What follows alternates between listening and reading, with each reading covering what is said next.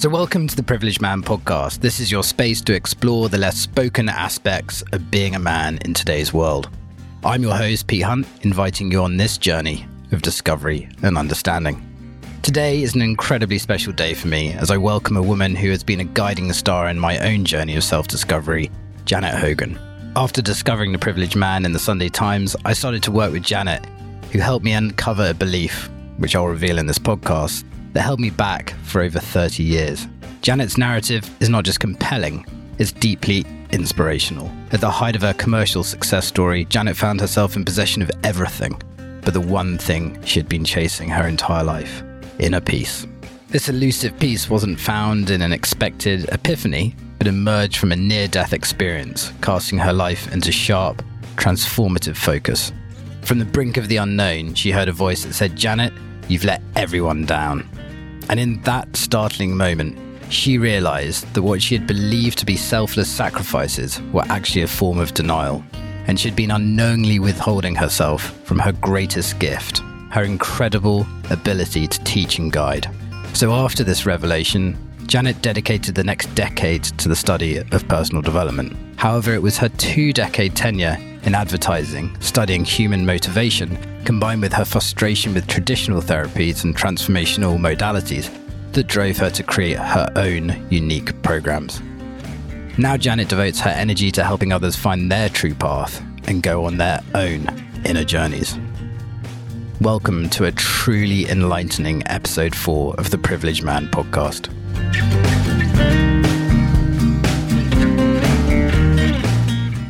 Janet, welcome to the Privileged Man podcast.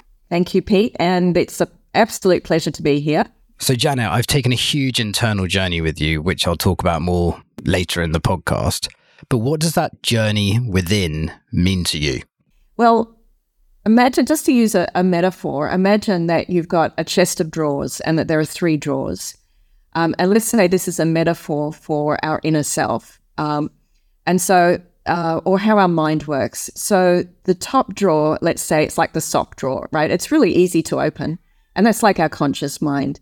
And so when we're talking about um, our mind and our thoughts, we're only really relating to that top drawer. That's what we're thinking about, and that contains all the information that's really easy to uh, to access. Um, so, for example, I'm talk I'm I'm conscious right now, Pete, that I'm talking to you. I'm having this conversation, so I, it's readily available to me. I'm conscious that today is Friday. Um, that over here it's the afternoon. There's a rooster crowing in the background. I'm conscious of. I wonder if he's going to be picked up in the audio. so all those things are going on in my mind right now. Um, but I'm pretty unconscious of the two drawers beneath that top drawer. So the middle drawer, let's say uh, that's our subconscious mind, and that's where information is stored that I don't really need right now, but I can access if I want to. Like I can remember the birthdays of my three daughters, but the part that we don't, uh, that we're not aware of, and uh, the reason it's important to be aware of this is because this is the part that's actually driving our bus, is that bottom drawer. And just imagine that that's got a special lock with a special combination to it that most of us can't open at will. And that holds all the things that our system, if you like, our mind deems that we may not need or might not be useful to us. And that makes up maybe, say, 50% of our o- overall brain capacity is in that uh, unconscious realm. So anything around our past that has been particularly painful, for example, we will tend to uh, will tend to be kept down there where we can't access it. So when we talk about doing the inner work, we're talking about doing a deeper dive than we normally go to that part of us, that inner basement, if you like, that is really driving our show that's controlling all our outcomes and our behaviors and how we feel and think. So when people say, "Are you," and it might be smaller than that, but it might even be as low as two percent. So when people say, "Oh, you're only using two or ten percent of your brain," that's not strictly true. The whole brain is being used. It's just that we're only accessing a, a tiny um, percentage of it. Mm, wow. So with that realization, how can we then go and access the 90 or 95% that is actually we can't feel or we can't see or we're just not aware of. How does that how yeah. does that happen? What's really important in all of this is our system will only give up information when it feels safe to do so. So, for example, if you have um, a partner who is accusing you of something um, and wants to know why you did something, why did you get home so late? You know, why did you have that drink with the boys? You're not going to give up information at that point. You're not suddenly going to get some insight from your unconscious mind. In fact, you'll probably have the opposite response. You're probably going into freeze mode, or you might you might want to walk out the room, or you might start feeling feeling yourself getting angry. Um, so that's like an an automatic response that we have. However, if you have someone who is gently guiding you, then you can actually retrieve this information and uh, and start to find out what is actually um, operating, what is your operating system, what is creating outcomes in your life. And generally, um, those uh, thoughts or the outcomes are driven by thoughts. Most of those thoughts, it's estimated around 70% of them, are inherently negative. So if you're not aware of those negative thoughts driving your behavior, it's it accounts for why you might not be getting the outcomes that you want in life, why you might be waking up in the morning racked by self-doubt, or why you might have started a business and be going, am I going to be, am I going to fail at this? uh, why you might lack self confidence, why you might get that pit in your stomach when you roll up to work, like I used to get. And our thoughts are creating our reality, right? So your thoughts, yeah. So I mean, uh, this is you know, when I talk to people about the privileged man, and I'm I'm trying to explain it, I'm saying, well, when you look in the mirror and you look at your body, and you go, well, no, I, I'm not actually happy with the state of my body. You go, well, I'll check myself into the gym, and or I'll get a personal trainer or I'm going to sign up for an Ironman or whatever, whatever it is. But it's like society accepts that as normal. We accept that as normal because it's, you can see it physically. You can, you can actually see, see it.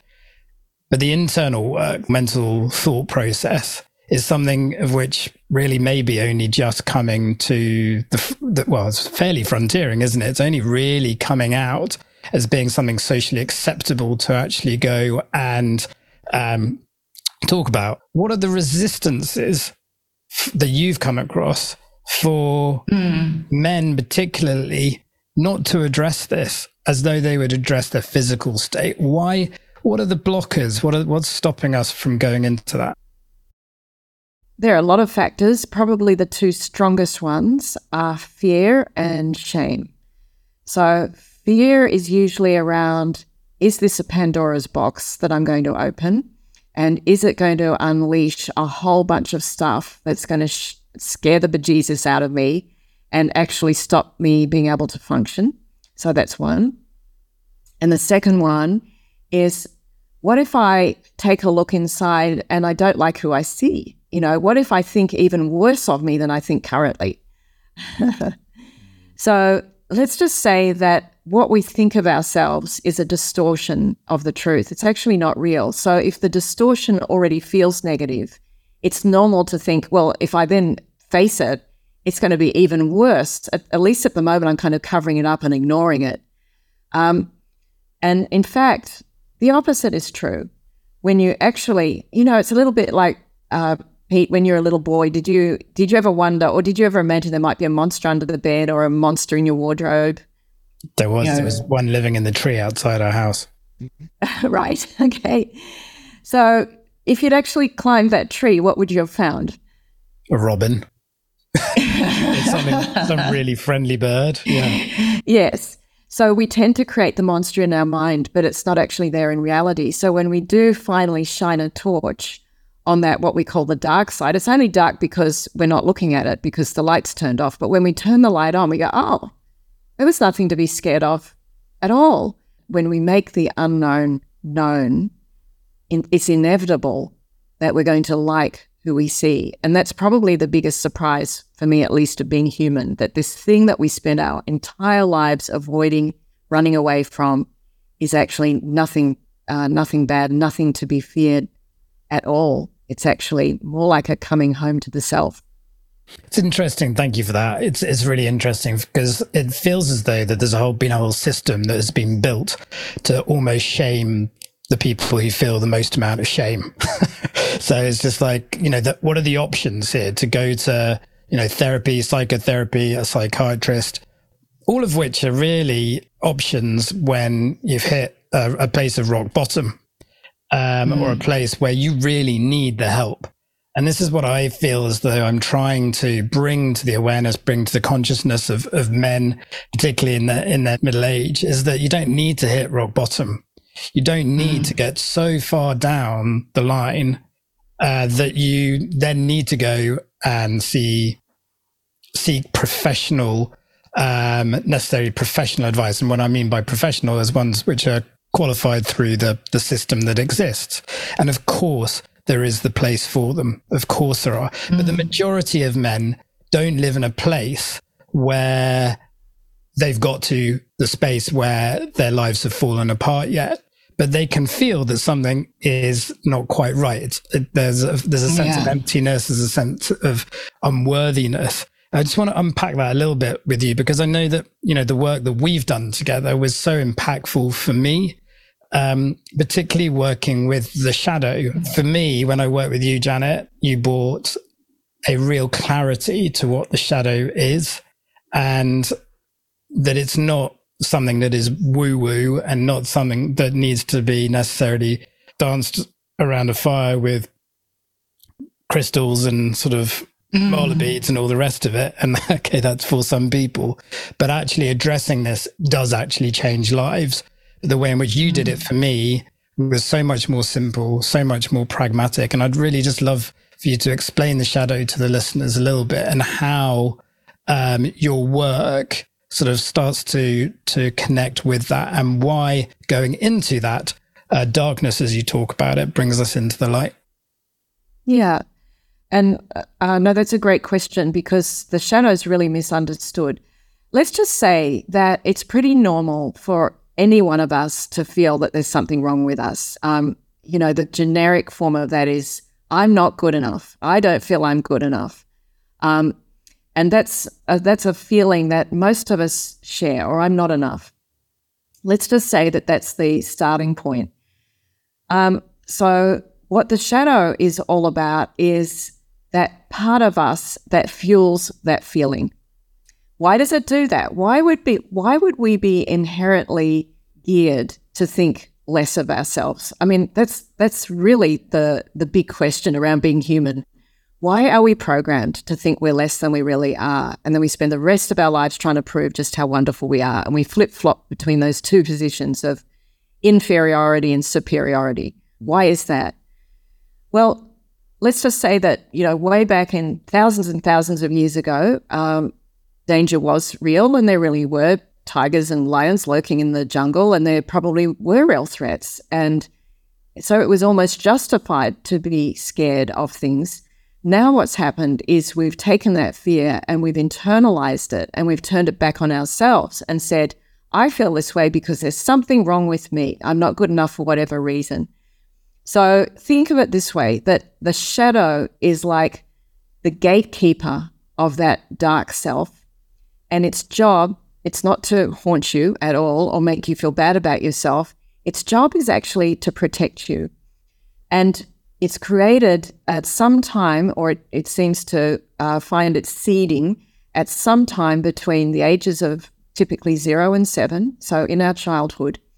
And at that point, when it was created, or when that response to be fearful and feel, oh, there's, I've done something wrong, you know, I'm a bad person, when that response was created, it was at a time in our lives when we felt that everything that happened to us happened because of us. So, in other words, if daddy got angry at me, it wasn't because daddy was having a bad day and someone, uh, you know, uh, been stuck in a traffic jam on his way home home from work. It's because I've done something wrong. Or if mummy yells at me, it's not because um, she's just had a fight with her husband. It's because I've done something wrong. Um, so everything that happens to us, if our parents split up, it's very normal for the child to lay the blame on themselves, even though, of course, um, they probably had nothing to do with the parents splitting up. So we carry this uh, embodied sense of guilt and shame around ourselves. And what happens is instead of us just processing that out as we get older and more aware, it stays locked in as our program. So the shadow is there to keep us in a place of fear, if you like, because if we're not in that fearful space, we might go and uh, we might go and put ourselves in a place of danger. So if you can imagine, you know, a little five year old boy, for example, has just got yelled at by his dad. Is he going to yell back at his father and say, You're an effing asshole, dad, for yelling at a five year old like that? No, he's not. He's going to uh, he's, he's going to be frightened of getting into trouble. So our response as a child is to protect ourselves and go small, and the shadow makes sure. To shut down, and the shadow makes sure that that's what we do in our adult life. Of course, that behavior doesn't serve us anymore, but the programming that was uh, seeded when we were very young may, uh, is maintained throughout our adult life until we do something about it. The more and more work that I do, the more and more aware I am of the influence that I'm having on my on my daughters, particularly Tula, who's now nearly four. Um, it's a lot, isn't it? It's a it's a lot of responsibility. That highlights to me this expression that you taught me, which is that pain was unavoidable. And whatever we do as parents, we can't really put a wall around our children to stop them being or having pain. Of course, we can do as much as we can and are, and in at work, um, both as fathers and both as, as mothers. But when it comes down to it, we can't actually provide a wall against pain for our children forever as painful as that mm. is as as parents because of course we don't we don't want our children to be in pain so then men coming into their 30s 40s and 50s come into a place where they are beginning and the cracks begin to open of hearing these thoughts and these feelings inside their body of that they're not proud of and they're not feeling good about. And they see this reflected in the way in which their children are behaving. And they're actually going, I want to do something about it, but I don't know how to do anything about it. I don't know how to mm. express this sort of almost boyhood that is within me, this suppression, this I've suppressed so much for so long. I don't know how to express it. What would you say to them? Yeah. I, think the great thing about being alive today is that the whole idea of uh, well mental wealth, as we're calling it, is a is a whole new exciting concept that basically says, listen, everyone feels like shit most of the time. You're not alone. Um, once uh, the the very word, word mental health had a stigma about it, probably still does to an extent. It's like, oh, they're the people who have something wrong with them. No, we all believe deep down that there's something wrong with us to some extent we all blame ourselves. We all play much smaller than uh, we really need to. There are a couple of thoughts on this one, Pete. One is, you know, there's that Chinese expression, when is the best time to plant a tree? Well, um, if you want to really reap the benefits, the beautiful fruit and the shade from that tree, it's probably 20 years ago. Um, however, when, when is the next best time? It's now. So, uh, what I'm realizing is you don't have to wait till your marriage uh, breaks, uh, you know, uh, till you get into a, a, state of divorce or your business goes bankrupt um, or something else terrible happens. You don't have to wait for that cataclysmic event to then have the necessary motivation to do something about it. You can actually do that now. Um, the real, the important thing to remember is the sooner you do this inner work and resolve that what we call the childhood wound. So for a lot of us, it's actually that that child who they call it. They now call it the uh, the sacred wound, which I quite like actually because it suggests that it's a universal part of being human that we all carry a sacred wound, mm. um, and that that keeps us locked into the age at which we were when that wound was first inflicted on us, even if we can't remember it. So you know, people use the metaphor of a five year old driving a Ferrari. That's pretty much um, accurate for most of us. That's how we're trying to get through life in that as that five that wounded five year old.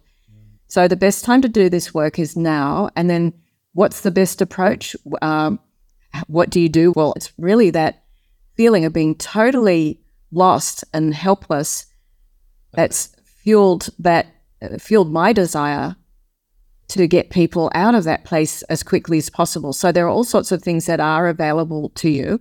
Mm. And I'm I'm not saying that these don't work. I'm just saying that some of them work better for some people than others. Um, but you know, there there are things like cognitive behavioral therapy, like talk therapy. Um, there are different programs, EMDR, um, NLP. There are all these different um, kind of programs that you can do. I suppose if I put on my advertising hat, so that's most of my background was spent in a problem solving world where we had to be accountable to people who presented us with a real problem and demanded a real result. So, coming from that background gives me a totally different point of view on this issue of where we feel stuck and overwhelmed in our lives and we don't know what the next step is. So, uh, the approach I've taken is does it have to take years and years to get to this place of inner peace? Does it mean uh, spending a year in Bali um, and learning how to meditate? Or is there actually an easier way that gets us to a place of uh, inner resolution, a feeling of being at home with ourselves? Uh, that is more like a process. And so that's the area that I've pursued to take people on what I would call more of a guided journey with a specific beginning middle, and end so that we can resolve that shadow self, bring it to consciousness, understand what it's all about. And then uh, the beauty of that, when we finally do that, is we can look in the mirror, uh, look eye to eye with ourselves, and go, you know what? You're not that bad. In fact, you're you're okay, and you're going to be okay. That's where really we want to get to. Yeah, it's amazing. And so, I, I, to give the listeners some insight into the work that we've done together, I was six years, not a year into Bali, six years into into my journey. Uh, I guess when I came across your work and I'd been on silent meditation retreats, I'd done meditation teacher training courses, hours and hours of yoga, hours and hours of beach walks, hours and hours of eating coconut, talking, chewing the fat, you know, going to Australia, America, several different times on personal development courses, all which laid an amazing foundation for me to be able to facilitate and to hold space and to listen. It's something that I really did not do very well. um, but in general, the work got me to a place where I was a very, very much a calmer self. I was much happier within myself, but I still had niggling sense of unworthiness and a niggling sense of, well, I was given an amazing upbringing. I had a loving family. I went to the best schools. My parents are still together um, in a very loving relationship. I had two very loving sisters. I did beautiful holidays down on the Isle of Wight. How can I feel the way that I do. Like, how can I still feel aged 38, 39 in a state of mild fuzz? And what yeah. I found out from the work that I did with you was that when we went back into and you guided me towards um, that eight year old boy, is that a belief that I'd been holding all of my life as well, since I was that eight year old boy, was that I was a stupid little boy. And to give some context to that, I was stupid because I found out that I was dyslexic. And back in the 90s, that wasn't well a well handled thing. I was little because I am little. and I was called a boy um, for whatever reason, in a very loving sense, I was called Boy. That was my nickname growing up until I think I was 12 or 13. And in fact, one of our family friends still calls me Boy to this day in a loving way, right? So none of this was done in a way which was um, someone went out of their way to hurt me. But this was a way in which I had created this very subtle, unconscious belief that I was a stupid little boy and having the awareness to understand that I'd basically driven my life from a place of being a stupid little boy was hugely fundamental because essentially what I'd done was to create various different identities off the back of that. And the biggest one, which I came into the work with you uh, saying, was that I wanted to understand why I got into business with the wrong business partners. And what I found was that I had a continuous cycle of playing a sidekick, as you called it in your best Aussie tones. Yeah. So I was like, I was a sidekick. And when you repeated that to me, I was just like, yeah, I am. I'm a sidekick. And there are various different things that in my upbringing where I can take that back to. Um, in terms of not being the leader, I was the vice captain of basically every sports team that I was in. I was never the captain. I was great at what I did, blah, blah, blah.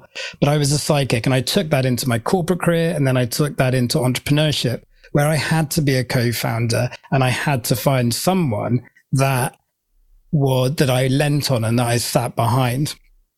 And when I actually recognized that I was a powerful, significant leader who made a difference, it was is a moment that really changed my life.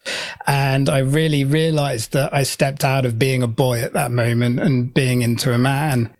And yeah, stepped out of the thoughts of, of self pity, stepped out of the thoughts of, of judgment and anger at perhaps people who had, who I thought had had a massive influence on my life. So it was like mm. I felt really uh, a sense of love and kindness for my young self, and also a sense of ah, that's what it was as an adult. So I didn't start keep berating myself, and I haven't kept berating myself. I think it's really important that you share your story because I don't think this is a conversation that's really that's probably being had anywhere else. That what is the the root cause of this feeling that we have of unworthiness and unlove and that in whatever way we're not good enough, and to be able to bring it back to what is essentially a life sentence, isn't it? I was going to say that there are, and I, you know, I saw and I made a, I made a call maybe two or three years ago that I didn't want to be a grumpy old man. I didn't want mm-hmm. to be a man in their seventies looking back, thinking that everyone, everything and everyone was a shit. And that's what I see now in many 70, 80 year olds is a sense that the world is a is a very negative place.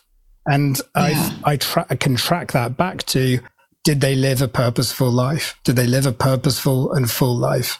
And that's something yeah. that was non-negotiable, non-negotiable for me. And coming through and doing this work has given me a sense of confidence and purpose to create the what I now live for, which is the yeah. privileged man. No, I can see that you are really uh, living your purpose. So the big aha for me was when I realized I, I knew that when I when I set about cracking the code, if you like, I wanted to resolve this issue of inaction. Why do we feel like we're wading through molasses in life? You know that we're being consumed by quicksand. That we've created this monster of our own making and we can't escape it. Why do we find ourselves in these predicaments? What is that about? And so I knew that there was, you know, a lot of overcompensating behavior behind that, you know, burnout, executive burnout, working too hard, workaholism, all those things. But what is the what is the root cause of this behavior that doesn't serve us, that just drains us of energy and makes us puts us in a worse position than ever? And so uh, it was coming across this idea. I, I, I, think most people are familiar with the concept of limiting beliefs. You know, uh, uh, life sucks. Uh, I'm not. Uh, money is dirty. I'm not supposed to be happy. I'm here to work hard. Um, you know, there are tens and tens of, of thousands of these limiting beliefs. The big aha for me was that we think around seventy thousand thoughts a day, as incredible as that sounds. Um, but that supposedly is around the number of thoughts. 70% of those thoughts are negative. 90% of those thoughts can usually be traced back to one so when I heard that, I thought, you're kidding, really? My advertising brain was just, you know, the lights were uh, were going off all over the place. I thought, well, then that's it. We have to go in pursuit of that that thought. And the metaphor that came up for me was a termite colony. So if you think of your mind like a termite colony, um, and that unconscious mind under the floorboards um, active with termites that you can't even see because they're invisible to you. You just kind of know that there's something not quite right with your mental programming because of some of the outcomes you might be getting in your life. Why, uh, you know, uh, why you wake up at three in the morning uh, with a pang of fear, going, "Oh my god," and um, not able to not not able to go back to sleep again, catastrophizing, self doubt, lack of confidence, all those things. So there's there's an awareness, a vague awareness that there's uh, something going on beneath the surface but think, go back to that termite colony and think, okay, so there are these thousands of termites eating away at the foundations of myself. Let's just say that, just like they would the foundations of a house. But where do all those termites come from? What creates them? And so most people will probably have no idea, but a termite colony isn't that different from a beehive, right? Mm. In a beehive, we know that there are all these uh, drones, there are worker bees, um, but there are also, there's one queen bee, uh, and she's the one that they're all looking after. And the queen bee's job is just to lay eggs. So let's just say that there is the equivalent in the termite world a queen termite. And if you see photos of this queen termite, she looks like an elongated Michelin man. She's really fat, she's white, she's kind of segmented, and she just lies there. And her job is to pump out uh, roughly 3,000 eggs a day.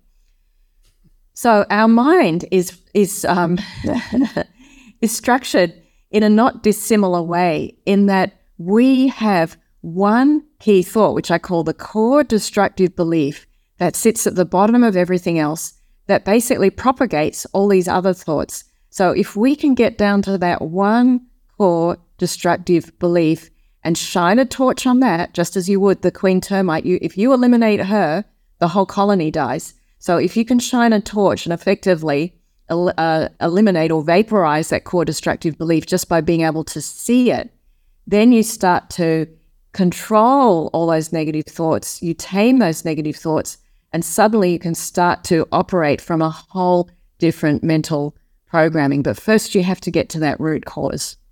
Yeah, it's it's amazing. As I said, earlier, you know, mine was that I was a stupid little boy. I mean, imagine walking around as a 40 year old man an unconscious belief that I'm a, I was actually a stupid little boy and completely un, unworthy of what was going on in my life. But the more yeah. and more I tell that story, the more and more people go, yeah, I resonate with that. Yeah. There's some kind of, yeah. that's interesting. Um, and, um, yeah, I wouldn't be surprised if, you know, listening to this, there are quite a few men going, you know, internally thinking, yeah, actually, that sounds about right. Because we did get told we were stupid boys, whether we were stupid little boys, um, and how yeah. that was constructed. For me, it was the dyslexic dyslexia thing. Mm. For me, mm. you know, I was genuinely little, and for me, I was genuinely called a, uh, genuinely called a boy in a loving sense. But in a non-loving sense, we were also called stupid boys at school. Yeah. And, yeah. you know, even running around. And we talked earlier about how parents talk to their children and what, and, and, you know, what that does. And being called a stupid boy or a stupid girl, that imprints all they're hearing is that I am stupid. And so those children are growing up with yeah. thought and process and creating an identity that they are stupid. Um, and the only yeah. way to get around that, as you found, um, or as you thought, was A, to get straight A's at school, and that's all that matters because then I'll please mummy and daddy mm. and I won't be stupid. Um, and or in adult life, well, I'll better become a, you know, an accountant, lawyer, a banker, or do the right things and be incredibly successful at them because that will mean mm. that mummy and particularly daddy, when it comes to men, will be proud of me. I'm not dispelling it as something that isn't success, but what I'm saying is is it success on the inside? Are you actually really happy about the way that you're pointing in life? It does come down to why are we living the lives that we do? And it's driven um, by these unconscious limiting beliefs. And if we don't come face to face with them, they drive us mm. throughout our lives. So, what specifically fuels your love of working with men specifically? Well, I think my inspiration comes from my dad. Uh, so he was a, a, typical, very hardworking professional. He was actually a doctor, and he specialized in ears. So he was an uh, what, what's called an otologist, and he was actually the first uh, otologist in the world to implant a cochlear or a bionic ear device in a baby in the world. So suffice to say, he was very good at what he did. But I remember him coming home from work every evening and he would say, Oh, they got their pound of flesh today as he trudged through the front door. You know, just a, an exhausted man working himself to death. But the worst part was when he retired, it's not as if life suddenly got better. Actually, it got worse because his whole identity was tied up in being the doctor. So when he retired, he sort of became nobody. And I think this is a very, very common experience for men, particularly who are so identified with being the breadwinner, the hard worker, having to uh, look after the family, then becoming very separate from the family, leading a totally different life, becoming a stranger to their loved ones. And I just remember seeing my dad slumping on the couch reading old copies of the Australian Medical Gazette um, and in a state of depression, not having developed any outside interest, not really caring about much at all. And pretty quickly from that point, that prostate cancer that was always lurking came back, and he li- he died at the age of seventy one, probably twenty years ahead of time. And so I felt really cheated of not ever getting to know my dad, that to lose him and never really get to know who he was. So he died a mystery, and even twenty years later, my mum and dad still talk. My mum and uh, my mum and I rather still talk about him, uh, and and go. I wonder, you know, why did he do such and such, or what drove him to work so hard, you know. Uh, and, and so the mystery is never solved, and I and I think men tend to undervalue their role or can undervalue their role in the family. The father is so so so important even if he's spending a lot of days or a lot of hours away from the family. And do you know what a child wants more than anything? They don't want their dad to trudge home through the door and say they got their pound of flesh. They want to see a dad who is happy, bouncy, who loves what he does, has energy, and basically becomes a great role model for them. We want our fathers to be happy, just as they want their children to be happy. We all want the same thing for each other. So if I can spare any man that forlorn moment of hitting retirement, going, "Oh my God, I've wasted my whole life. Is this all there is?" Um, I I will do that so that they don't die a mystery to their families. Thank you. What a yeah, it's a really beautiful story underlying the, your purpose, and I think so many men can resonate with that, and also a lot of men will be resonating in in terms of the roles that they're playing. Going, I you know, I wish I could come back happier, but I just don't know how. But I hope what we've talked about today will give them some insight into actually why they feel the way that they feel. The other thing that just came up when you were talking about your father is, and has come up in other podcasts that I've done, um, is the male loneliness issue, is the friendship issue.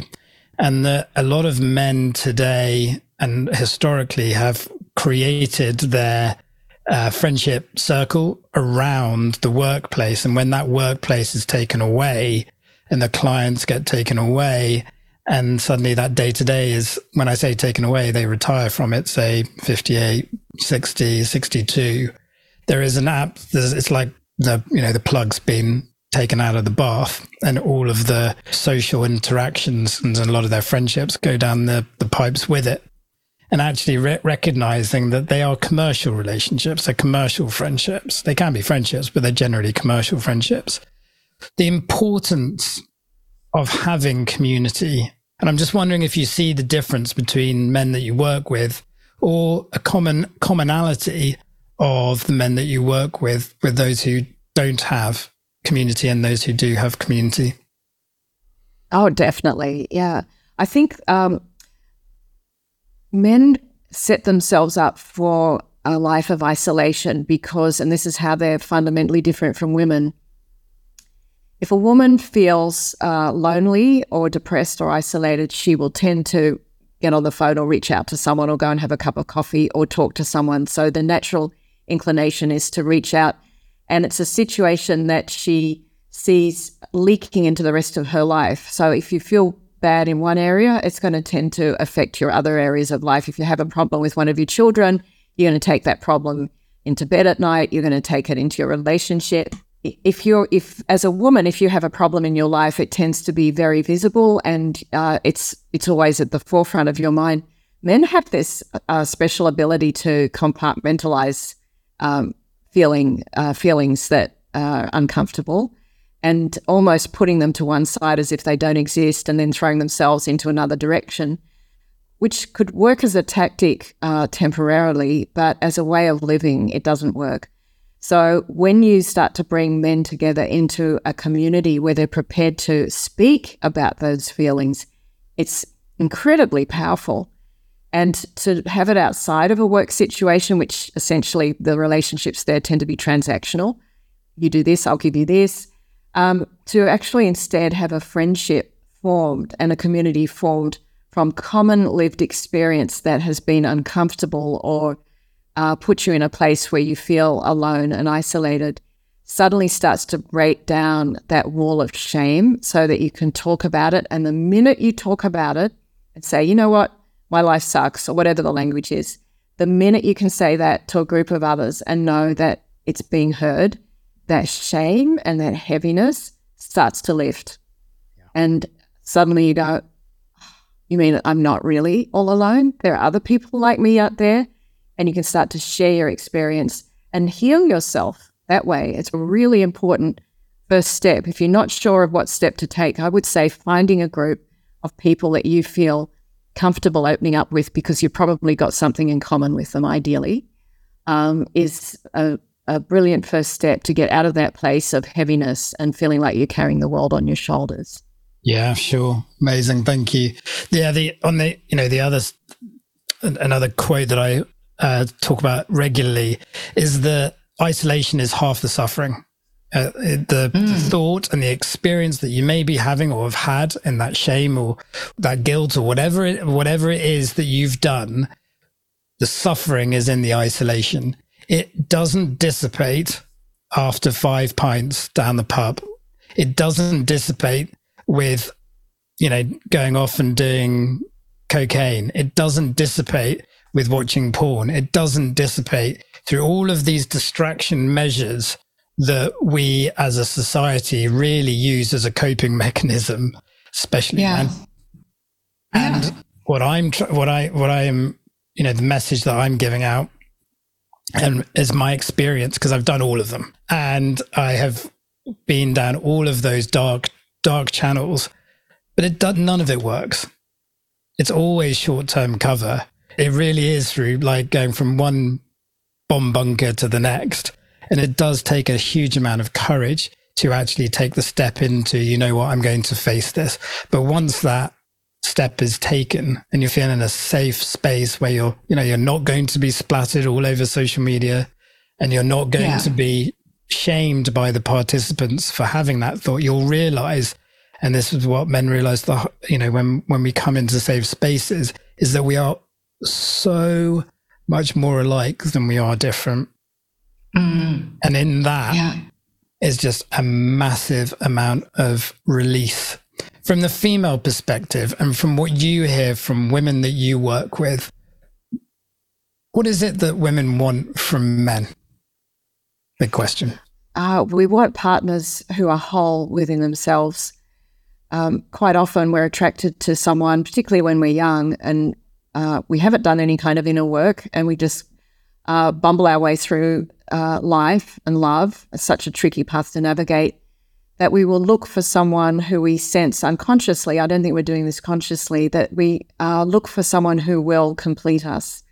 It's almost like I've got a missing piece in me, but when I'm with that person, uh, we're a whole. Um, and so that's really the basis for a codependent relationship. Now, it's probably impossible to have any relationship that's not a bit codependent. It's all about degrees. But the opportunity or invitation or challenge, if you like, is within that relationship to start to find ourselves. There's often a fear within couples to do that. It's like uh, if the woman says, you know, I want to do this program, but I don't think my husband's going to let me, um, or he won't be happy about that it's usually because he's scared he's going to lose his, his partner, mm. uh, that she'll grow and fall out of love with him.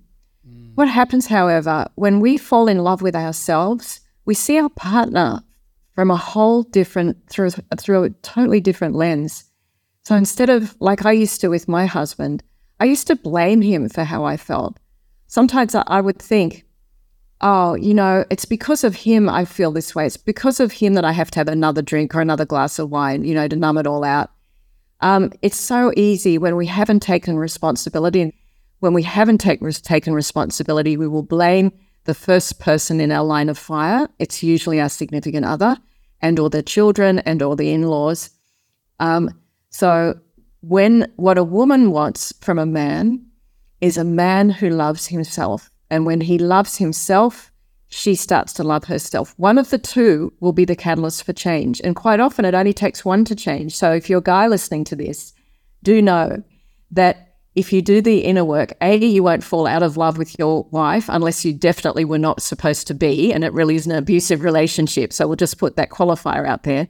But generally, what happens is when you get closer to yourself, you also get closer to everyone in your intimate circle, your significant other, your children. So it's not just a reunion with yourself, a coming to wholeness, a homecoming. It's also a, a, an attraction. You attract others into your life because why wouldn't you? Because fundamentally, you like who you are in this place. And if you do want to get woo woo about it, it is like at a vibrational level, you are resonating at a higher level. So you're going to attract more interesting people into your life, people of lighter energy, and you will positively affect all those around you as well. Yeah, I love that. I love that. It's, and it's it's definitely my experience. Yeah, I, th- I think also just um, while I remember it too, because I think this is an important point. We find ourselves in a unique place in history. Things are changing so so so quickly uh, a lot of people listening to this probably had parents who were part of the silent generation. Um, so that's what they call pre baby boomer. That generation was uh, worked on the mantra of talking about it only makes it worse. So we all have either parents or grandparents who followed that mantra. And we, and like my dad, I said he died a, a mystery. He did. He never talked about himself. Um, if we ever challenged him, he would get up, walk out the room, and go and watch the cricket.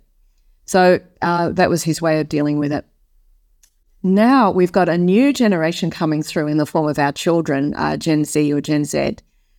They are demanding answers. Uh, you know, uh, sometimes they're known as the woke generation, and that's used a little bit derisively, but actually it's true. In my experience, a lot of them are woke. They are very aware. And they are going to, the, the pressure's going to come from them, from down below, if you like, from the children coming through the system for us as parents to wake up. Uh, that's they're going to expect that of us.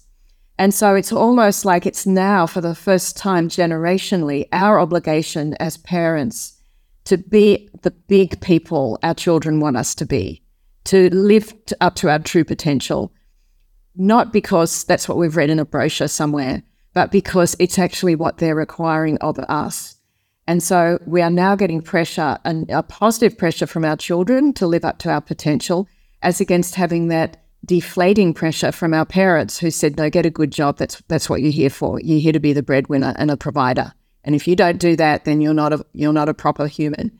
So the whole narrative now is changing and the pressure where it's coming from is from a different source. So that's really not just the invitation, but almost like the obligation we now have on ourselves to fulfill the expectations of our children, not our parents. Wonderfully summed up. And I'd also add to that that that's the expectation of people at work as well. So, as leaders, as parents, and as leaders, this emotional intelligence is expected. And I think that the only the ones who will rise in the next 20 years, especially as we come into a to an age of artificial intelligence, is the one thing that we do have, and the one thing that artificial intelligence doesn't have, is, which is a heart, which is a soul. Mm. And that that's the yeah. actual thing that if we connect with and we can use, which will create success and will create abundance in the, in the years to come. Absolutely. Yeah, there's it's very important. I think that's a really good point that you raised, Pete, about um, how do we future proof ourselves in a world that is changing faster than it's ever changed before in human history or our, our um, known human history? Um, and uh, let's just say, yeah, that AI has taken is is basically replacing our logical left brain. That only leaves us with one place to go, and that is developing our right brain. And fortunately, unlike IQ, EQ or emotional intelligence is something that we can develop. So that is a place where we can, if you like, uh, build ourselves up against an uncertain future by uh, tapping into that vast reservoir of wisdom that is inside all of us. We don't have to wait grey haired and uh, old to become wise. Wisdom is available to anyone, really, who is willing to seek it. Um, and with that wisdom, we can start to become fully human and complete and start to ignite those parts of us that were not so valued in the past such as our imagination, creativity, ability to problem solve, ability to see um, big picture, to come up with concepts. All of that is really the future of human development, where we're going to uh, thrive both both uh, personally and also financially. Mm. Amazing. And with that, I think that's a wonderful place to conclude. Janet, if people want to get a hold of you, how do they find you? Well, the uh, I'm not a big one for social media, so um, but I do have a website, uh, janethogan.com, and that's a uh, a place that you can find me. Um, and yeah, I'm happy for anyone who reaches out to share as the first step in plumbing the depths of yourself for no reason other than to show you that it doesn't have to take years and that it can be a simple step by step process uh, that is available to you, not even in months, potentially weeks. But the sooner you do this work and you go on this journey, the sooner you're going to be surprised and del- delighted by what you find. Thank you so much for your time. Thank you for giving us your wisdom today. And um, yeah, look forward to doing this again one day. Thank you, Pete. It's been a pleasure. Thank you. So, thank you for tuning into the Privileged Man podcast. If you feel a resonance with our message and are keen to join a globally connected community of men committed to nurturing and elevating their mental wealth, I invite you to explore further. Visit our website, theprivilegedman.com, where you'll find enriching testimonials of men who have become a part of this empowering movement. Remember, the journey to becoming a privileged man, a truly privileged man, one with elevated mental wealth, starts with your next action step. And that step could be just a click away. Thank you again for your time, and I'm looking forward to having you with us in our next episode.